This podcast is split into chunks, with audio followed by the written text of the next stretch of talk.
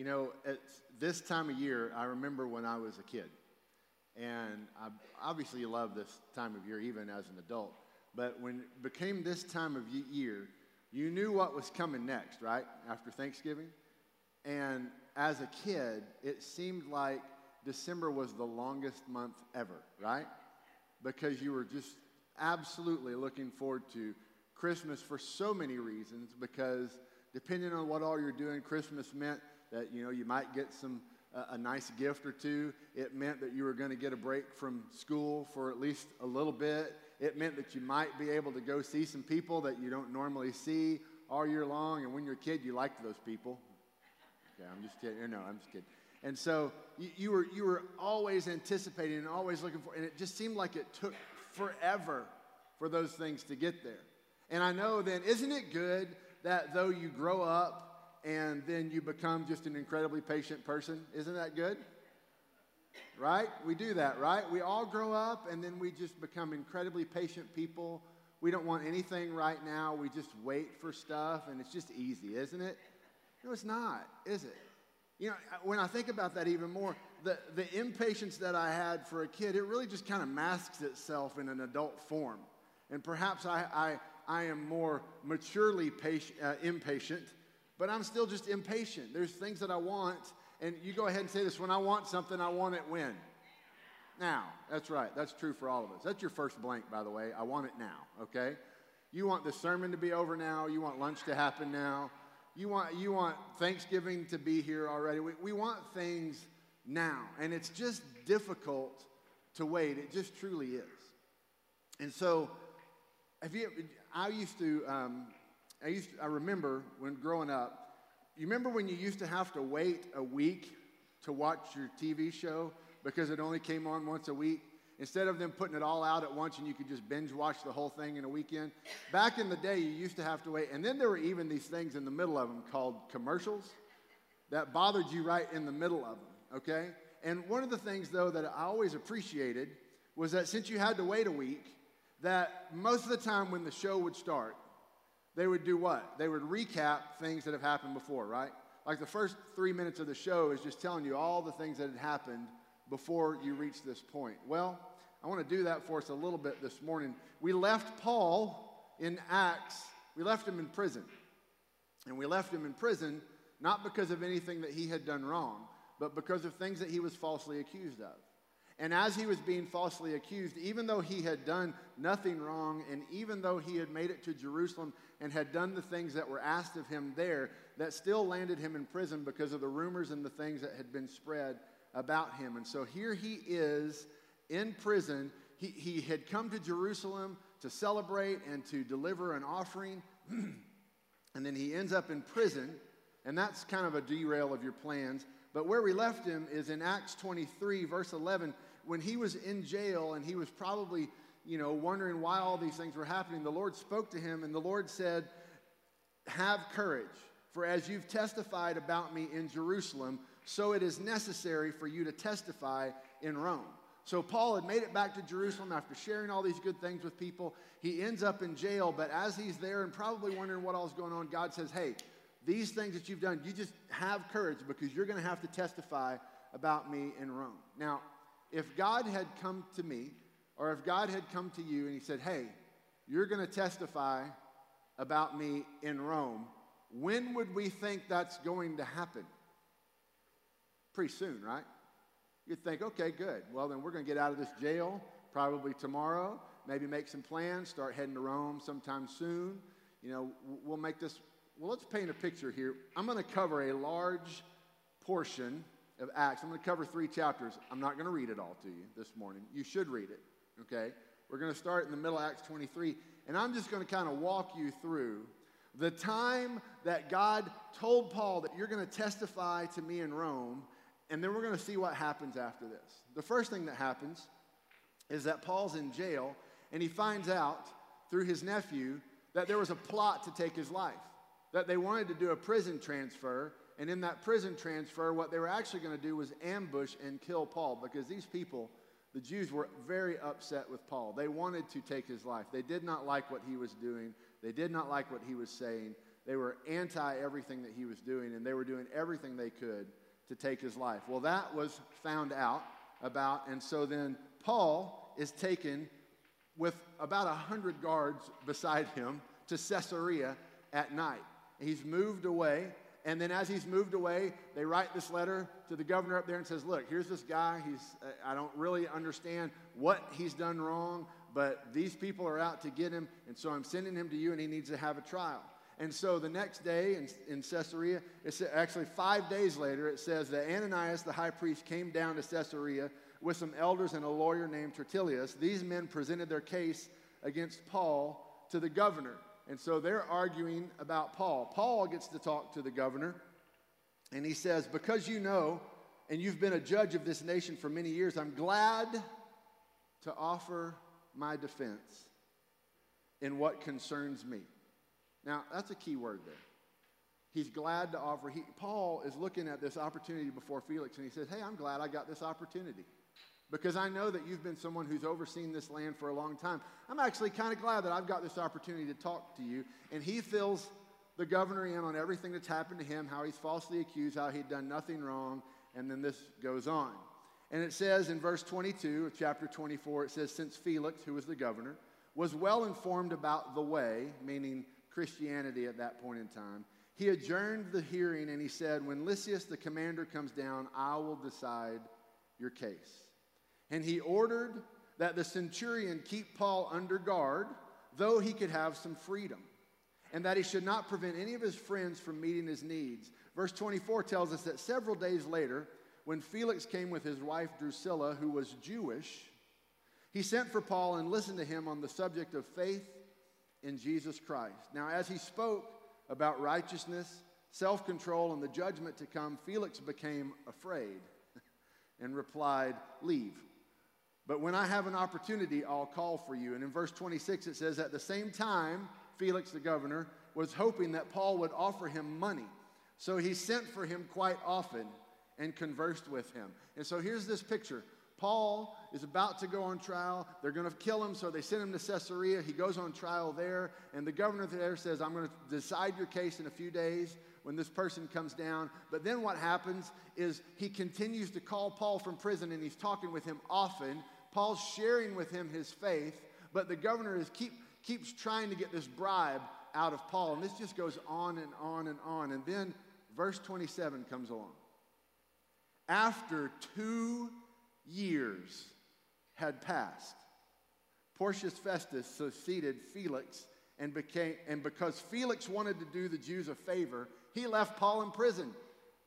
So Paul, who had done nothing wrong, who was in jail because he was accused of something that he didn't do, had been there conversing, and then all of a sudden now two years pass, and this governor moves on and leaves this case for the next governor. And this governor shows up, and it says, Three days after Festus arrived in the province, he went up to Jerusalem from Caesarea. Now, look at this.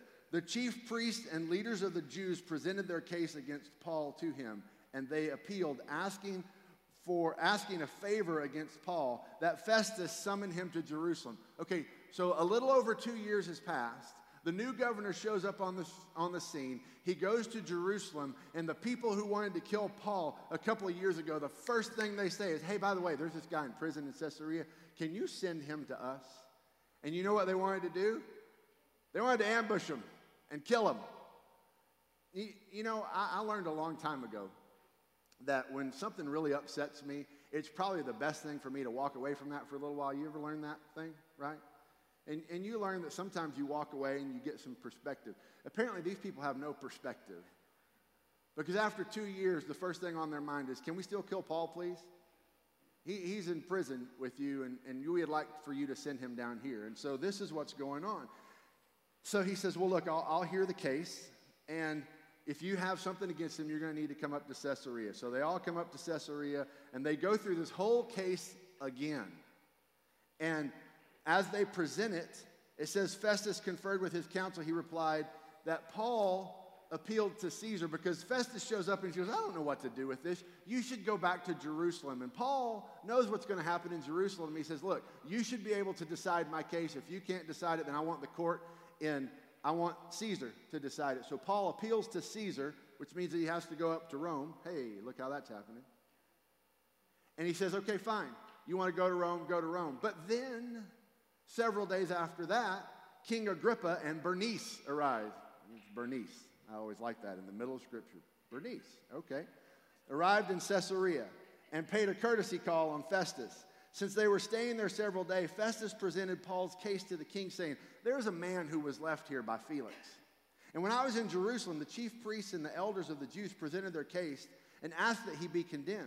And I answered them that it's not the Roman custom to give someone up before the accused faces the accusers and has an opportunity for defense against the charges. So when they assembled here, I did not delay. The next day I took my seat at the tribunal and ordered the man be brought in. The accusers stood up and brought no charge against him of the evils I was expecting. Instead, they had some disagreements with him about their own religion and about a certain, listen to this, about a certain Jesus, a dead man that Paul claimed to be alive. Have you ever stopped to think about the perspective of Christianity from someone who's not a Christian? This man gives a wonderful explanation of it. They're arguing over a dead guy that they claim's alive. I mean, that, that's where the, this man's totally confused about what's going on. And he's saying, they're all arguing about this, and I don't know what to do. And it, he says, since I was at a loss and a dispute over such things, I asked him if he wanted to go to Jerusalem to be tried there. But when, he, when I said that, he appealed to be held by trial for the emperor, and I ordered him to be kept in custody until I could send him to Caesar. And so Agrippa says, Well, I want to hear the case. All right, so Paul is in prison and he gets to share with the first governor. Now he gets to share with the second governor. And now he gets to share his testimony with the king of the time. And he goes through a wonderful. Te- the reason I think you should read this, and here's what you should look for look how Paul shares his testimony to the first governor, and then look at how Paul shares his testimony to the second governor, and then look at how Paul shares his testimony to the king, who happens to have a Jewish background, and he shares with these type of things. And every time Paul gives the same account with a different flavor because of his audience who's in there. And so Paul has this opportunity over and over and over to share his testimony because he's in prison. And he gets to this end and he's sharing with Agrippa, and I, and I love this. It says, as Paul, now remember, the same man who said they're arguing over this guy who's dead, who Paul claims to be alive. Paul, in verse 23 of Acts 26, says, The Messiah must suffer, and that the first, and he should be the first to rise from the dead, and he would proclaim a light to our people and the Gentiles. And in verse 24, it says, As Paul was saying these things in his defense, Festus exclaimed in a loud voice, You're out of your mind, Paul. Too much study is driving you mad. But then Paul said, I'm not out of my mind, most excellent Festus. On the contrary, I'm speaking words of truth and good judgment. For the king, who happened to be there that day, for the king knows about these matters, and I can speak boldly to him. For I am convinced that none of these things has escaped his notice, since this was not done in a corner. King Agrippa, do you believe the prophets? I know you believe. Agrippa said to Paul, Are you going to persuade me to become a Christian so easily? And Paul said, I wish before God that whether easily or with difficulty, that not only you, but all who listen to me today might become as I am, except for these chains. The king, the governor, Bernice, and those standing with them got up and when they, had when they had talked with each other, they left and said, This man is not doing anything that deserves death or imprisonment. And Agrippa said to Festus, This man could have been released if he had not appealed to Caesar. So here's Paul in jail, promised by God he's going to go to Rome.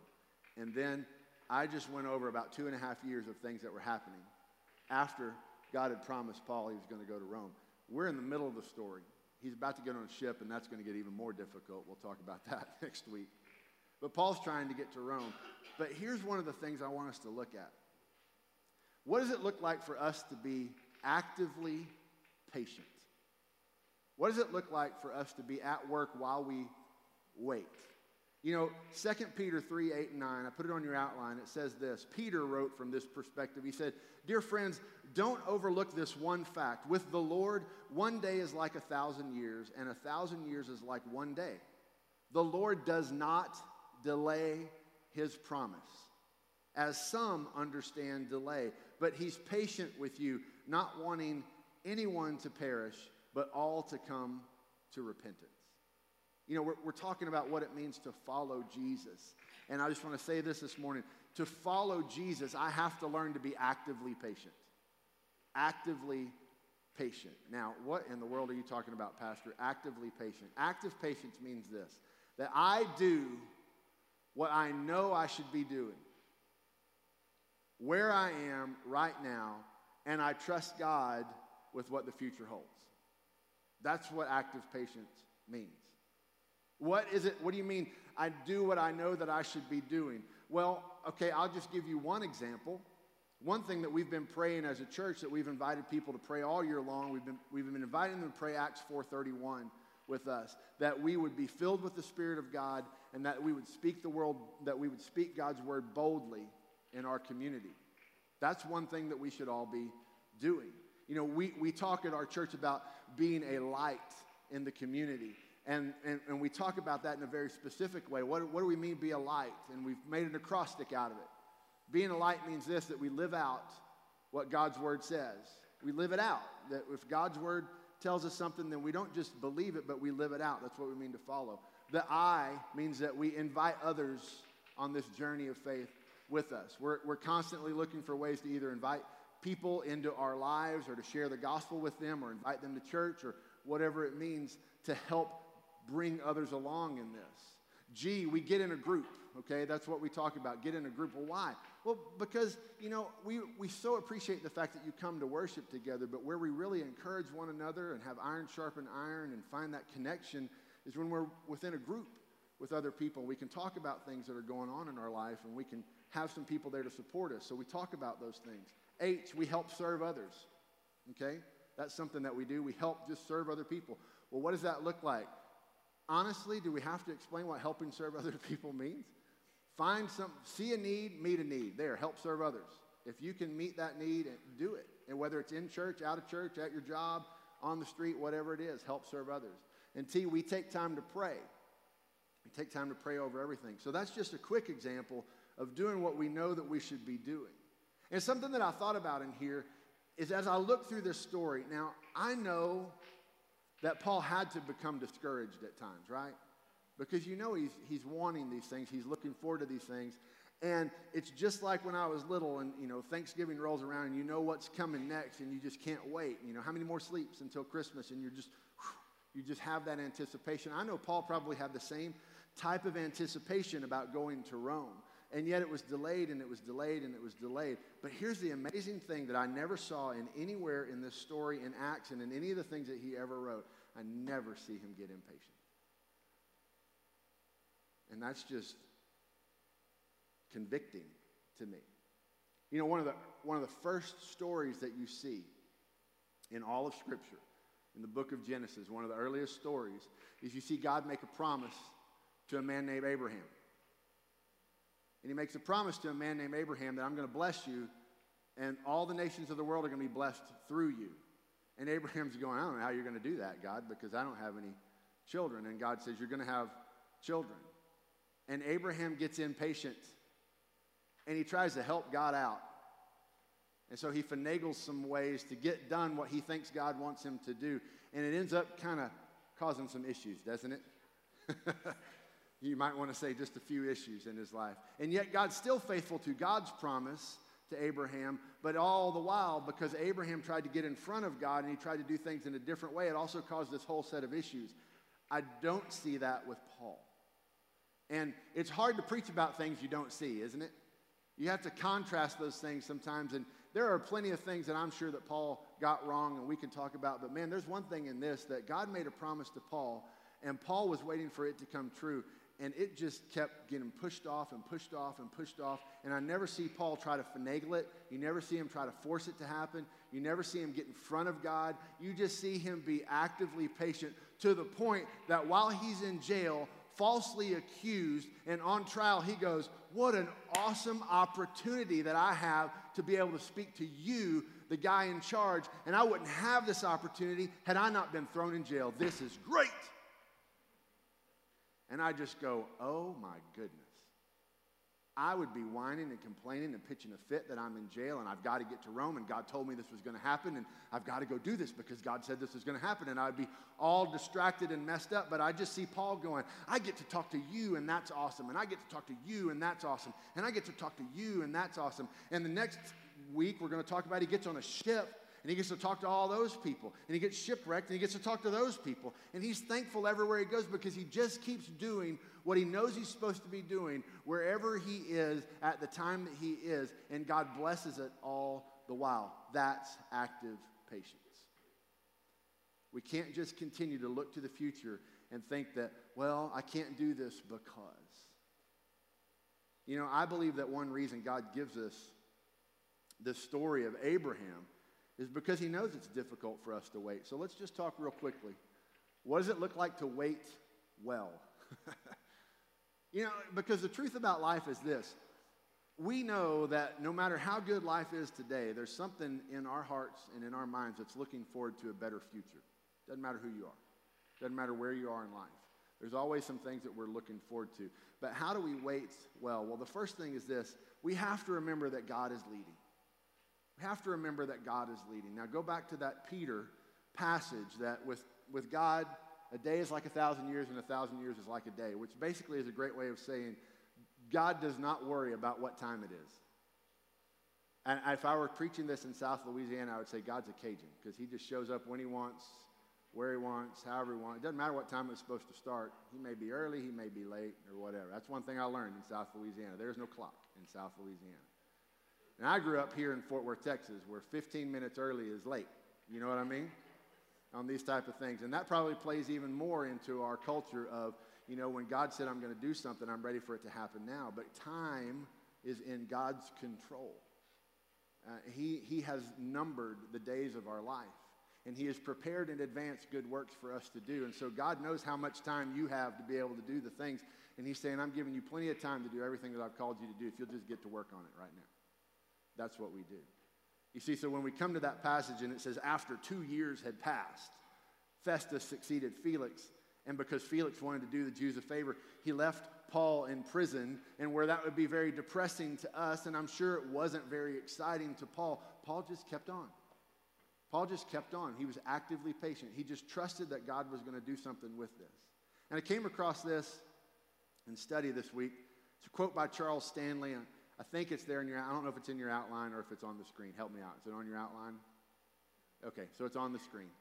Uh, but it's from Charles Stanley, and it says this It says, Whenever the distractions disorient us, we forget that God is our leader. Instead, we try to coerce him to follow us, getting out of step with what he wants for our lives.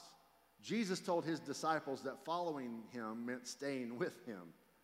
Serving the Lord does not happen if we're not walking with Him. And we cannot walk with Him if we're racing ahead of the pace that He sets for us. Sometimes getting ahead of God and forging ahead on our own conveys the message that we do not need His help. So basically, when we get impatient and we run ahead of God, we're saying, okay, God, I've got this. I don't need you to help me anymore. You've told me what I need to do. I'm just going to go do this. And I do it on my own. And I say this all the time the things that we do on our own, we do the absolute best that we can do. But the things that we do in God's power, we do the absolute best that God's power can do. Now, which would you rather have in your life? The very best that you can do or the very best that God can do? You see, that's a reason that we should be actively patient and that we should help, we should maintain and remember that God is leading in our life. The second thing that we can do if we're going to wait well be where you are. I'm just going to go ahead and say it. I'm the world's worst.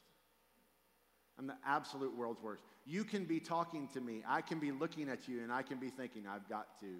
And I, you're saying words, and they're going in here, but my brain is processing things that have to happen later. Anybody else have that issue? So if I'm ever that way, you have permission to go, Pastor, okay, and I'm, I'm good. Just zone me in right here at times. Because if life is busy or if things are going on, or if I, it is hard to just be here. And I am amazed at Paul's ability to just go, We're in jail, let's be in jail. Let's just be in jail. And let's just own this. This is great. I can witness to people here too. I can do what God has called me to do right here just as easy as I can do it in Rome, so why wait? Let's just do it now. And Paul has that incredible ability to do it. And I, it's very inspiring to me. And I'll just say it this way you never have to wait to do the right thing. You never have to wait to do the right thing. If you know the right thing to do, then do it and do it today. Do it now. That's what you can do. You, could you imagine if Paul said, Well, one day God told me I'm going to get to Rome, and boy, when I get to Rome, this is going to be awesome. But until then, I just, I guess I'll just sit here. We wouldn't have any of this stuff. He would just be going, I'm, just, I'm waiting for Rome. I can't do anything God wants me to do until I get to Rome. God told me I'm going to Rome. And it's all talking about Rome and Rome and Rome and Rome. Be like, hey, Paul, we're right here. What do you want to do? I just want to go to Rome. Does that sound like anybody you know? Does that sound like any church you've ever been a part of? Boy, one day, if we're ever able to do blah, then we're really going to be able to reach this city. Can't we do that now? What's limiting God's power in your life or in our church right now? Absolutely nothing. Who owns all the resources in the world? God. And so why can't we just get on this right now? Let's just be where we are. And I love Paul says, I consider myself fortunate that it's before you, King Agrippa, that I make my defense today and all and against all the accusations of the Jews, especially since you're very knowledgeable about all the Jewish customs and controversies. Therefore, I beg you to listen to me patiently. Paul just keeps plugging along. He's right where he is. Paul found the purpose and the joy of being right where he was, all the while waiting on God to fulfill his promise that, Paul, you're going to testify about me in Rome. But Paul just didn't talk about Rome this and Rome that and one day this. Paul just kept on being where he was. I think that's a challenge for all of us. It's a challenge for me. So, Pastor, I appreciate that point. Thank you, Linda. That was good for me. And so, thank you all for listening to that. But then the next one is this I think while we're patient and while we're active in being patient, here's something to work on work on for instead of from. Work on for instead of from. What can I do for those that are around me today instead of saying, What can I get from those that are around me today? That's what Paul did everywhere. You, you see, you don't want to be that type of person that's just always looking in the future, only trying to reach a goal. Because whether you realize it or not, if you're only motivated by what this future goal could possibly be, without realizing it, you become the person that begins to look at those people around you and you evaluate them very quickly, saying, Can they help me get what I want? No, then I'm moving on from this person and you're only looking at getting something from them that's going to lead you to the place that you believe that you need to be, and you're going to miss out on the opportunity to be where you are and be a blessing and do something for those people that God has placed you around today. And that's the type of person we need to be. This is what Paul kept doing.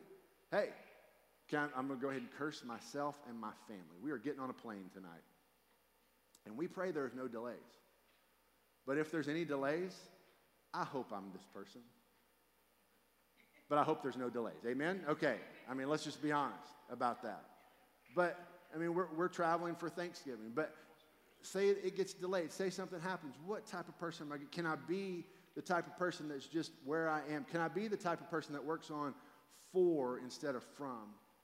And that's when Paul Paul's talking and he shares his testimony, and Agrippa says, Are you going to persuade me to become a Christian so easily? And Paul says, I wish that whether easy or with difficulty, not only you, but everyone who's listening to me today might become as I am, except for these chains.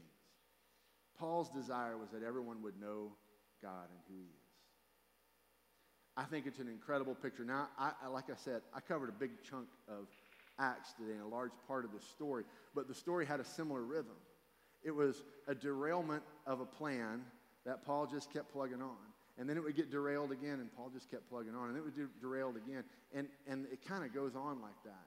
And when we look at our life that way, and we think, I've got these plans, I've got this hope, I've got this future I want to get for, get to, and when those things get derailed, the question is always, now what?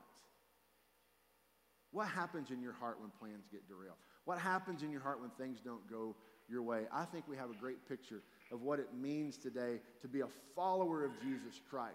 When we're a follower of Jesus Christ, we're saying that I trust God with my life. And so we can learn to see any derailment that happens in life as an opportunity that God has put in front of us to continue to live out our faith.